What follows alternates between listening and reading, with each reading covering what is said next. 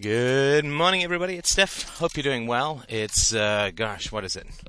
Wednesday, May the 3rd, 2006. That's probably within spitting distance, so we'll call that accurate enough for this show. So I hope you're doing well. I am going to chat this morning about the media. This will probably be a two-parter, even though I had a very small amount of sleep last night. I had a nap when I got home from work. I was just kind of tired, and unfortunately I overnapped, which skidded into my night sleep, which sometimes happens. Naps are a good servant and a terrible master. So I ended up getting up really early this morning and hit the gyms, and I'm on my way to work. It's a little bit further. We might have a little more time, but hey, you know that I still won't cover the entire topic. The media is a very complicated topic, and I'm only going to touch on it briefly and wait for the rapt and applause-laden listener feedback before deciding whether to continue with it. Based on the poll that's on the website, it would seem that the rants about philosophy seem to be just about the most popular rants that there are, and so I'm going to spend a little bit more time on those over the next little while. The listeners are my lords and masters, and I hope to constantly please y'all. And there's a reminder I'm going to put out there, if you'd be so very kind. I'm sort of curious about figuring out the number of listeners, and so I would like, if you wouldn't mind, go to feedblitz.com, look up Free Domain Radio, and subscribe. Or you can go to www.freedomainradio.com, and you can subscribe there. Just on the bottom left, there is a little yellow box with a submit button or a subscribe button or something like that, and put your email in there. You can unsubscribe at any time, but it would certainly help me track the number of listeners. I'd appreciate that. On the very same page, now that I've lured you there with a minor favor, I'm going to ask for an even bigger one, which is on that same page, is the wonderful donate button, which allows you to hurl some cash my way. I'm using it for Google AdSense words, for bandwidth requirements. We're up to about 350 gigs a month, which is a frick of a lot of shows, and so I would really appreciate it if you could hurl some cash my way to cover some of those costs, and that would be beyond pleasurable. Now, we're going to talk a little bit about the media, because the media is something that annoys me. You know, unlike everything else I talk about, which leaves me so common. But the media is one of these whiny and irritating and cowardly aspects of society and criticism of power within society that really just bothers me. I have no problem with people critiquing institutions of power, but really, is Dan Rather the guy you should be troubled about, or is George Bush the guy you should be troubled about? Well, actually, of course, neither. It's the institutions themselves which are the problem, and these institutions always have problems based on the power of the state. So I'm going to give you a little bit about sort of what the general critique of the media is, and then we'll talk about sort of why I think about it. And it's one of the things Christina was asking me the other day, which is, you know, do you think we have a free press? And it's a very interesting question. I don't know that I will get to it this morning or even this afternoon, but it's something we'll talk about at some point. It is, of course, a very interesting question. Now, the general critique of the media that has occurred over the past maybe 10 to 15 years, maybe a little bit longer, but really 10 to 15 years, really peaked in the last 5 years, is this issue that you have more and more multinationals controlling fewer and fewer media outlets. And this is the result, in general, of changes in FCC legislation that came in. And the FCC was chaired, if you didn't know, just for sort of funsies, by Colin Powell's son. I can't remember his name, Kickback Powell or something like that. I think that was his nickname, but it's something like that. And what happened was, when the FCC was first created in the 1930s, they had this, you know, quote, problem, right? Always a problem of public ownership, like things have never been enclosed in commons before. And so when radio first came out as a commercial entity, then there was a sort of scramble for airways and so on, and people were jamming each other in. This is the story. I mean, I'm sure that if you dig into it, this won't be the fact of the matter. But there were no clear property rights in the media, in airwaves and so on. This was before cable and satellite and all this stuff. So the frequency that you broadcast on was very important. People could jam you and so on. And so what happened was, the government, in its infinite wisdom, of course, stepped in to help out society. And So then what happened was the FCC took over the airwaves and licensed it back on an annual basis, right? Because you can't just have the government take over and sell it to people, because that wouldn't be allowing the government to retain the kind of power that helps it help us just so much. And so this has been really the case ever since, that media, public media, which relies on things like cable and airwaves and so on, frequencies, is under the governance of the state, and so the state gets to impose particular kinds of use restrictions on it. So you can't swear, there's a whole bunch of words you can't say, and so on. And so you keep having to reapply for this license every year, and this is one of the ways in which the government sort of slowly throttles the throat of the media ownerships. Now, how did the government get thousands of media companies, which were the case, well, probably hundreds in the 1930s, but it grew to thousands? How did it get their cooperation? Why did people even listen to it? This is sort of an important thing. As we know, when the government, as we talked about last Monday? Earlier this week, I think it was Monday. As we know, when the government ups the taxes, everybody just troops on over to the grey market or the black market and just start, when the government makes drugs illegal, people just start selling drugs illegally, and so there's no reason to believe that any particular government program is going to achieve the intended effect. So, of course, the question becomes, why would people listen to the government in this way? So if the government suddenly says, well, you can't use this bandwidth and you can, and so why would anybody listen? Why would they even bother to listen? Why wouldn't you just call these pirate stations and so on? Well, the reason, of course, is that the government grants a monopoly in return for obedience. This is basically how the government gets companies to agree and sell us all down the river for the sake of a couple of shekels, 30 pieces of silver, however you want to call it. The government basically gets people to agree to this by bribing them, and the way that it often bribes them is through monopolies.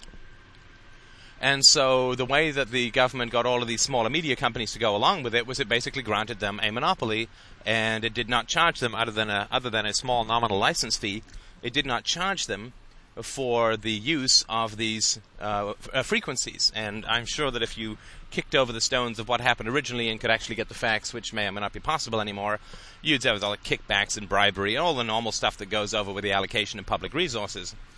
And so these smaller media companies got a monopoly, a long-lasting monopoly. They didn't have to bid for these airwaves, right? Because normally what would happen in a sort of free market situation, and I think Ayn Rand has a good article on this.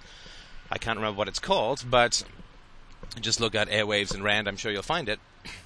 But normally what would happen is if you had a highly valuable commodity like an airwave going up for sale, and I'm not saying I have any idea who would sell it, but I imagine it would be something like domain names now, right? Whoever stakes the claim owns it. Whoever broadcasts on it verifiably first owns it, and then can sell that to whoever wants. It doesn't really matter who first owns it. What matters is who gets to bid on it, right? So whoever gets to bid on it is the person who can create the best use of it from an economic standpoint. So the person who can create the most popular programming, which can reach the widest audience, which can deliver the most ear canals or eyeballs to advertisers, is the person who's going to be able to bid the most, win the business, and provide the most economic value. And that's how it would sort of normally work. And that's not how it did work, of course, because the government didn't allow people to bid, but just handed these things out as political favors. And so you get this sort of ensnarement of the media very quickly by the government, because now the media is highly fragmented. And, that's not a bad thing if that's what the market ends up dictating, but I don't suspect that it would be the case. The media is fragmented. It's in the hands of people who haven't paid for it. So they've set themselves up a nice, tidy living, and they owe it all to the government, and they owe it all to their annual renewal of their FCC license. And the FCC license is pretty much like taxes, in that someone can always find something that you've done that's incorrect.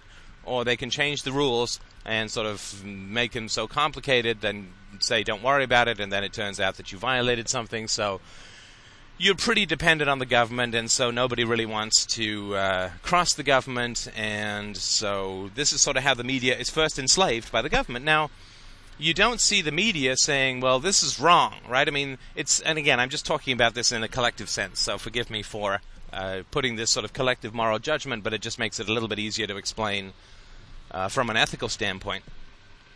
But in general, the media is first ensnared by the government, and has this, there's a stampede to get all of these frequencies as quickly as humanly possible, and to they're overjoyed that they don't have to pay for it, that they don't have to have a bidding war to pay for these frequencies, so everybody's happy, and everybody takes that, and nobody has any problem with state power in that way.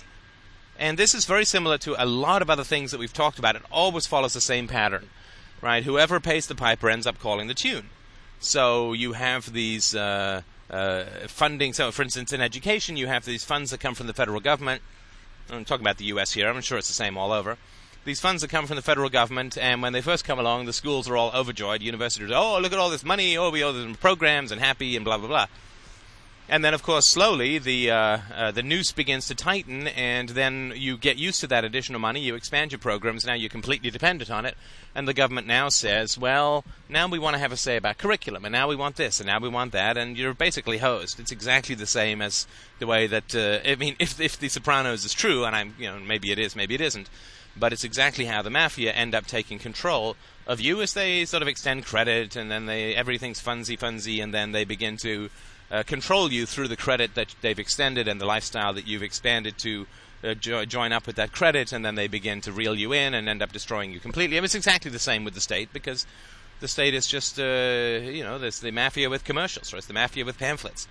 And so the media had no particular issues with state power in this particular process. So you don't get a lot of criticism of the Depression and the Depression policies, which we talked about last November or December, I think.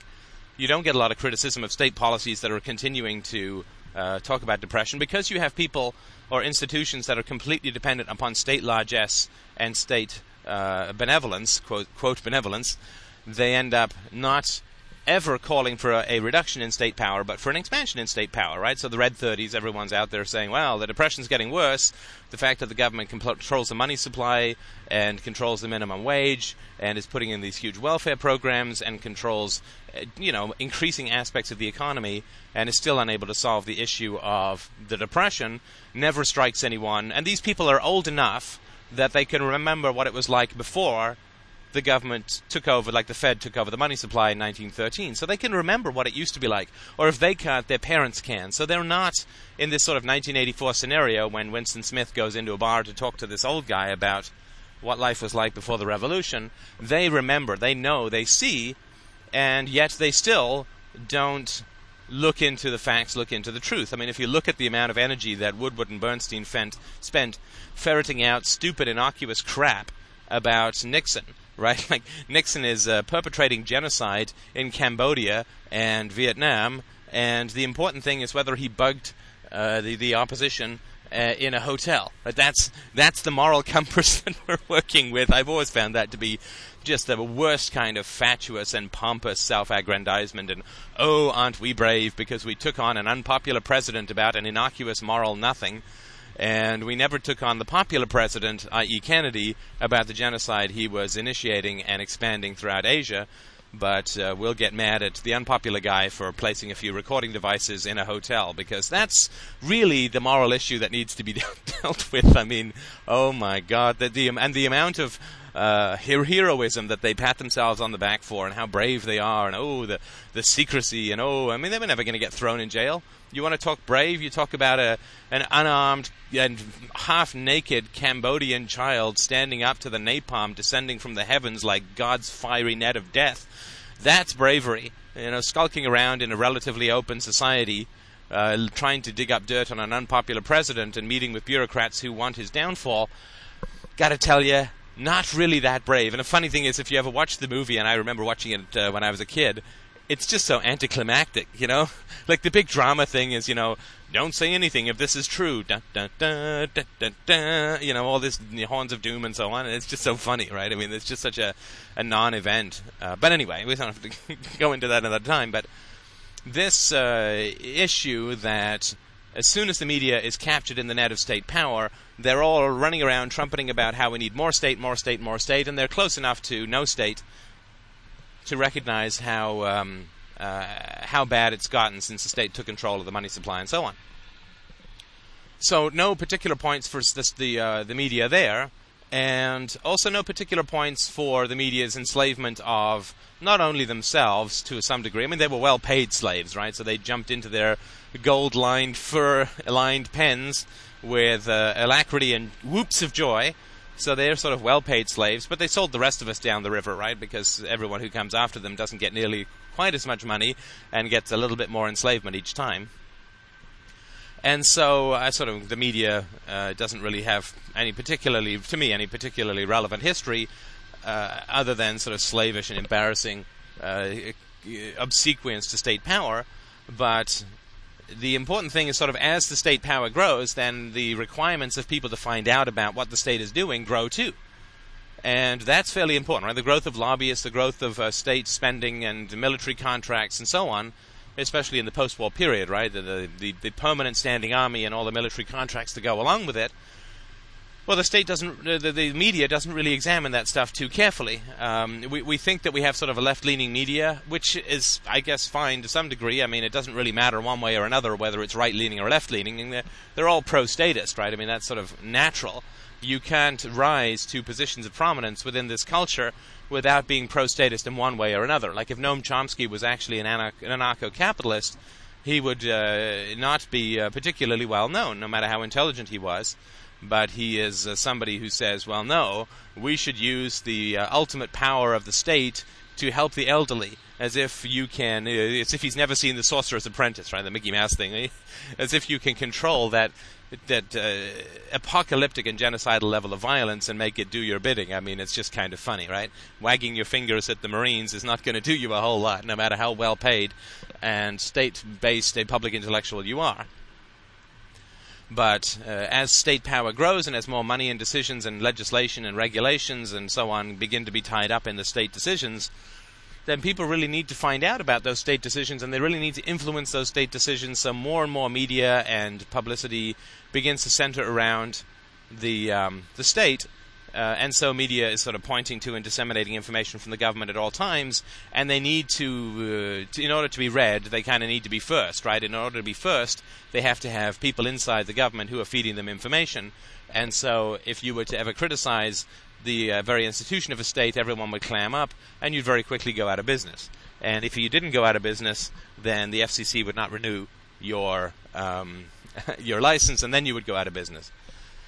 So that is sort of the brief history of the media. And now, of course, the media, the smaller holders of media licenses, smaller practitioners and so on, they are all up in arms, right? These sort of weaselly media guys who were perfectly happy to rely on state power to give them a monopoly, and perfectly happy to pocket all the extra cash that comes from having a monopoly on a valuable good that you never had to pay for, but simply have to pay a small amount to as a licenser and or licensee of the FCC, and also pay sort of tribute or obsequious tribute to the state. Those are the two conditions. A little bit of money and a whole lot of knee bending and knee crooking is what you need in order to keep your license. And so these small media outlets, the sort of local media outlets, had no problem with all of that. They're very happy about the profits that they made over and above that which they would have made had they had to bid for this resource. And so no problem with state power. State power is wonderful, wonderful, wonderful. And then, of course, it turns around and the restrictions on media ownership are lifted. Or I don't know the exact degree, but it was a pretty significant reduction in the limitation on conglomerate ownership of local media. So before, it was something like you could only own 5 newspapers and not all in the same market, and you could own the newspaper or the TV station in the same market. All of that stuff was lifted. And suddenly, oh my heavens, the media, the little media guys all start scurrying around like cockroaches with the lights switched on, and they start crying havoc and, oh, woe is us, and state power is so bad. Oh, we never noticed it for the last 50 years, but now it's just awful. It's state power, and oh, I mean, it's just hilarious. It's just hilarious. I mean, I would have some respect for these weasels if at least they stood up. Oh, wouldn't you just love to see this just once? Wouldn't that just make your nipples go bawango? To just see it once, some guy to stand up and say, well, you know, okay, so I kind of relied on the government for my income, and now I'm selling out to a conglomerate, and I'm sorry about everyone who comes after me, but I can sort of see which way the wind is blowing, and the conglomerate can sort of overreach me now with cable and satellite and so on. And so I'm not really worth that much. I'm going to sell out as quickly as I can, and so I just... Sorry to sell you down the river to this big, evil, international capitalist concern, or whatever you want to call it, but I kind of had this unjustly. State power was my friend. It protected me from competitors for relatively little money. And so I'm just going to sell out and leave. And all the people who then get fired, if you could just have them say, well, we're mad at the government because... you know, we thought we were really valuable, and we knew that, you know, we were sort of telling you that we were really valuable, and it was sort of all based on state coercion, and we were really a big fan of the state when it was protecting us from competition, but now it's exposed us to competition, and we proved to not be that valuable. Sorry, but we'd really like the state power to be changed now, to benefit us again. I mean, wouldn't you just love to hear that once? Just someone being honest. That's all we're asking for. Just stop with these false arguments for morality. Just be honest. Just be frank with us and say, you know, without this, like the union guys, you know, without this state protection, I'm not pulling in the big bucks. And so I'd like the state power to come back in my favor. I mean, that would be great for me. I'd really appreciate that. Thanks so much. But you never hear that. I mean, nobody can ever say anything that honest. I mean, because of the shame and the moral horror of what they've been doing. And so you end up with, oh, we're, you know, democracy is threatened, and we, you know, the people aren't getting the right information, and, oh, we just need to not have so many conglomerates because the voices are stifled. It's like, well, what about all the voices of the people that could have been on the air if you guys didn't have this FCC ruling and get all this stuff for free? Oh, well, we don't really notice that, but, you know, so they've just got to drape themselves in these most heroic and noble of flags, and... oh, we're doing it to revitalize democracy and to keep the people's voices and the local perspectives and blah, blah, blah. It's like, oh, for Christ's sake, will you shut up? You just got thrown out of work after sucking off the state for, you know, a generation or two. You just turned out, once the state opened up the market, turned out you really weren't that valuable. And once the state protection was taken away, you lost your job or you lost your income or your income was seriously reduced. And so now you want state power back to protect your weaselly-ass job. And please, just say that, and don't insult us by saying, well, it's for democracy and this and that. I mean, that's just so pathetic, it's ridiculous. So I have very little patience with the media, especially those aspects of media criticism, which is around evil, big, bad conglomerates, right? I mean, of course, if you're really into the evils of capitalistic monopolies, and let's take mercantilism into account here and just say, well, maybe they can't see mercantilism and so on, and we can, so we know that certain, quote, capitalist monopolies are based on state coercion, and but it's kind of funny to me that, of course, if you're at all interested in destructive monopolies, I'm not sure that you'd really start with Rupert Murdoch. I'm not sure you'd really start with Fox News, because that's all just an effect, folks. All of that, the media is just an effect of public school education. That's just the shadow that is cast by the evil of the state. The media is absolutely mistaking cause for effect, absolutely putting the cart before the horse to criticize the media. The media is just serving up what people want to hear, and what people want to hear is twisted, mutated, and undermined and corrupted by state power, the state power that they're subjected to and coerced by during all of the formative intelligent years of their life. I mean, are you blaming the media for satisfying people's appetites, however shallow and ignorant those appetites may be? I mean, if people's appetites are shallow and ignorant, wouldn't you get mad at the public school system just a little bit first? Just a little bit, maybe? If you're really upset and bothered by coercive monopolies, are you really going to bother with somebody who's buying up local TV stations and delivering news that people voluntarily want to tune into? Is that the person who's got the really ugly monopoly in this kind of situation? Is that the person that you really have to worry about?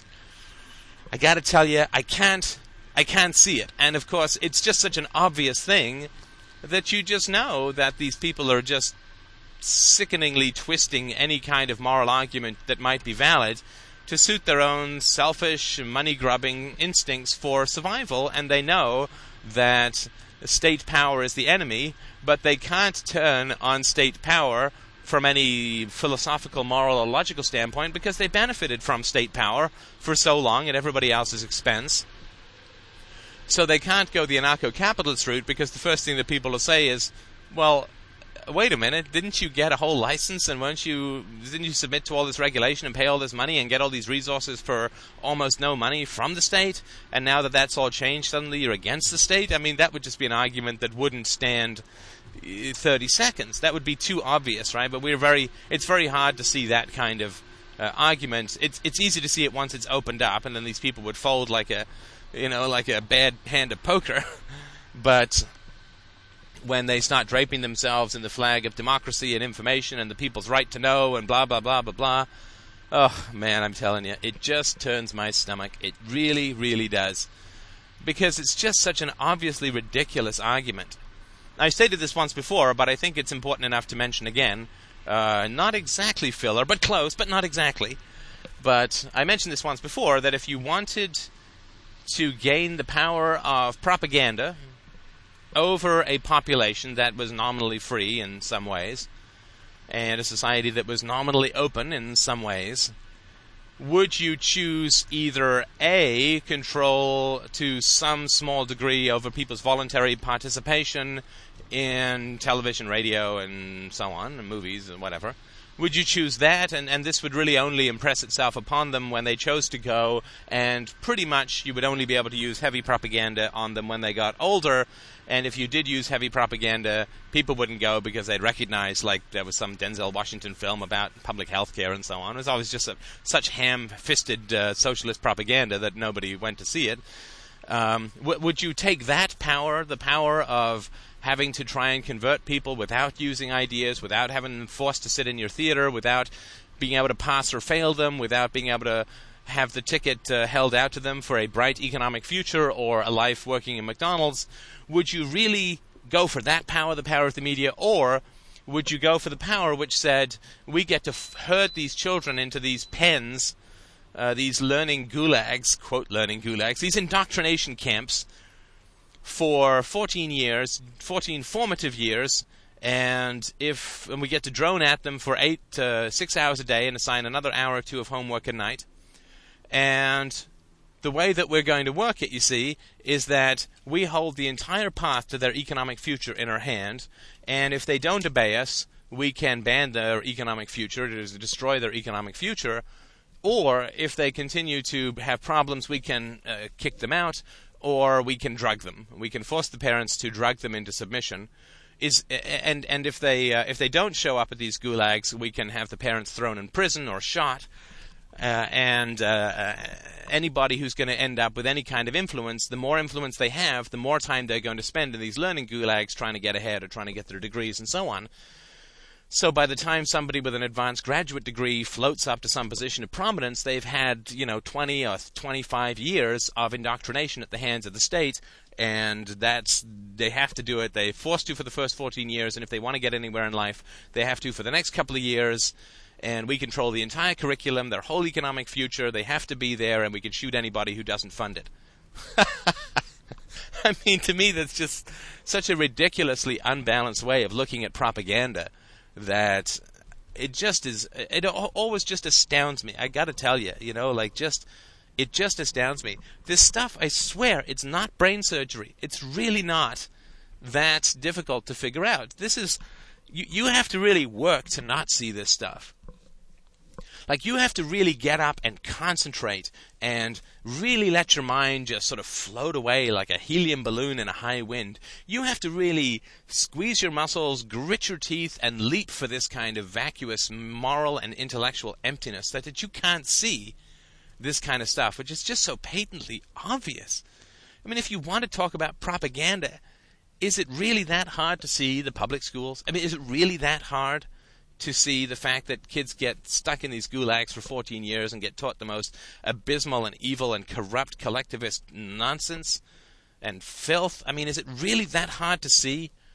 If you're really interested in propaganda, if you were to sort of go over to the Soviet Union, I mean, if you look over at the Soviet Union or look over at these sort of totalitarian societies of today, would you say, well, you see, those educational facilities that they have over there are really serving state power. So you see some, I remember seeing some 60 Minutes where they're over in, I can't remember, North Korea, I think it was.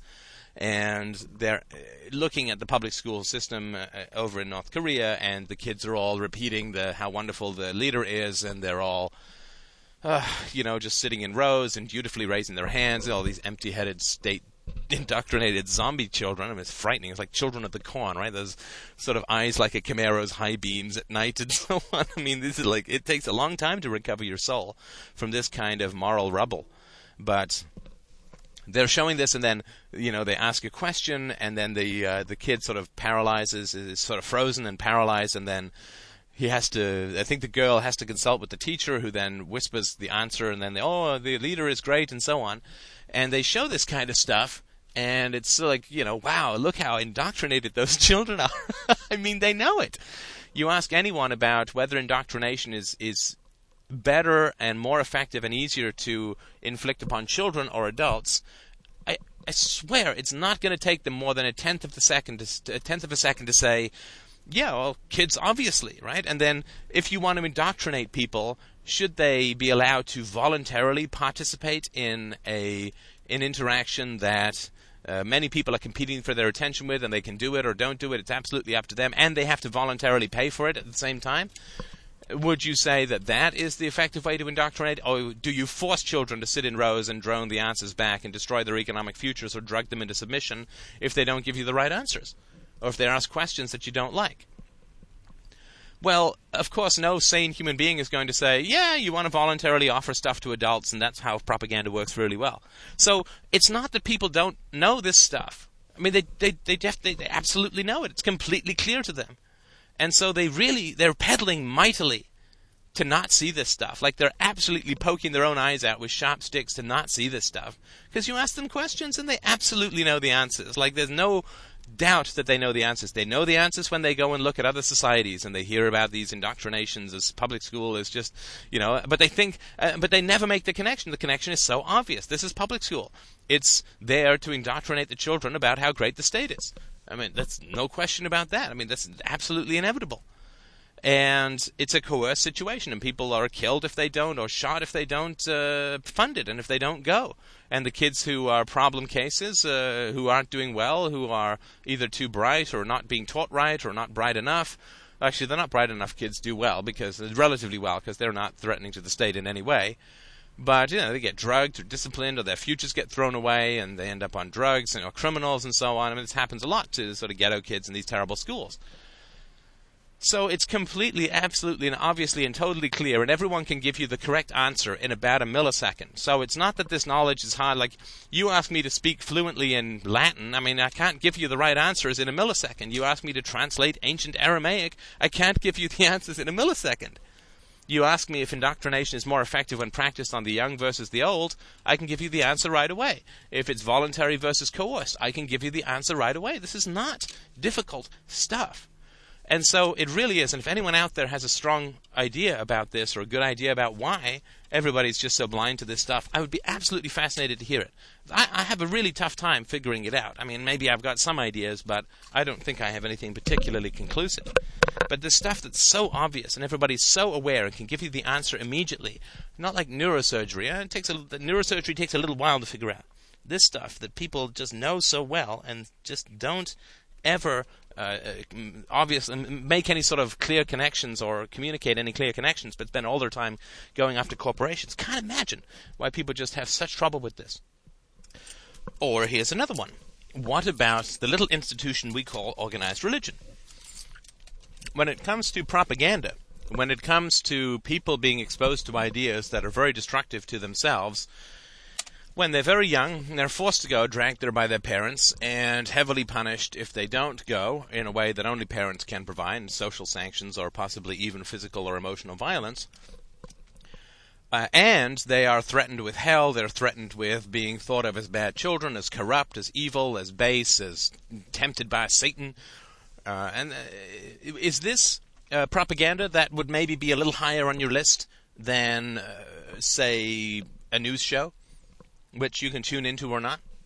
I mean, if you want to just, say theoretically look at issues around something like propaganda against children that was problematic in terms of their intellectual or emotional development, or that presented falsehoods, or even if you don't want to say falsehoods, at best questionable truths, in a matter that was both destructively abusive in terms of hell and so on. And even if it wasn't in terms of hell, as I talked about with the parable of the apple a couple of months ago, is very destructive to the child's cognitive development, and is portrayed as perfect and moral, and if you don't believe it, it's evil. Well, would you say that that maybe would be having a stronger effect on children than a newspaper that they get to read when they're, say, 20? Which they can buy or not, which isn't in their faces, which they're not dragged to, which doesn't use the argument for morality, which can't apply both significant corporeal and supernatural sanctions against them, some of which are considered to be completely, or would be considered completely psychotic, i.e. An eternity of burning in hell and so on. I mean, just if you were interested in propaganda, if you wanted to sort of look at something like propaganda and its deleterious effects upon people, wouldn't you sort of first look at the stuff that was aimed at kids, where they were brutalized and forced into participating, and which would warp their minds from here to eternity? I'm just saying, like if you wanted to, right? So, of course, the question is, why don't they? And the answer is pretty simple. Because they're rank cowards. Rupert Murdoch isn't going to do smack to you if you complain about his media empire.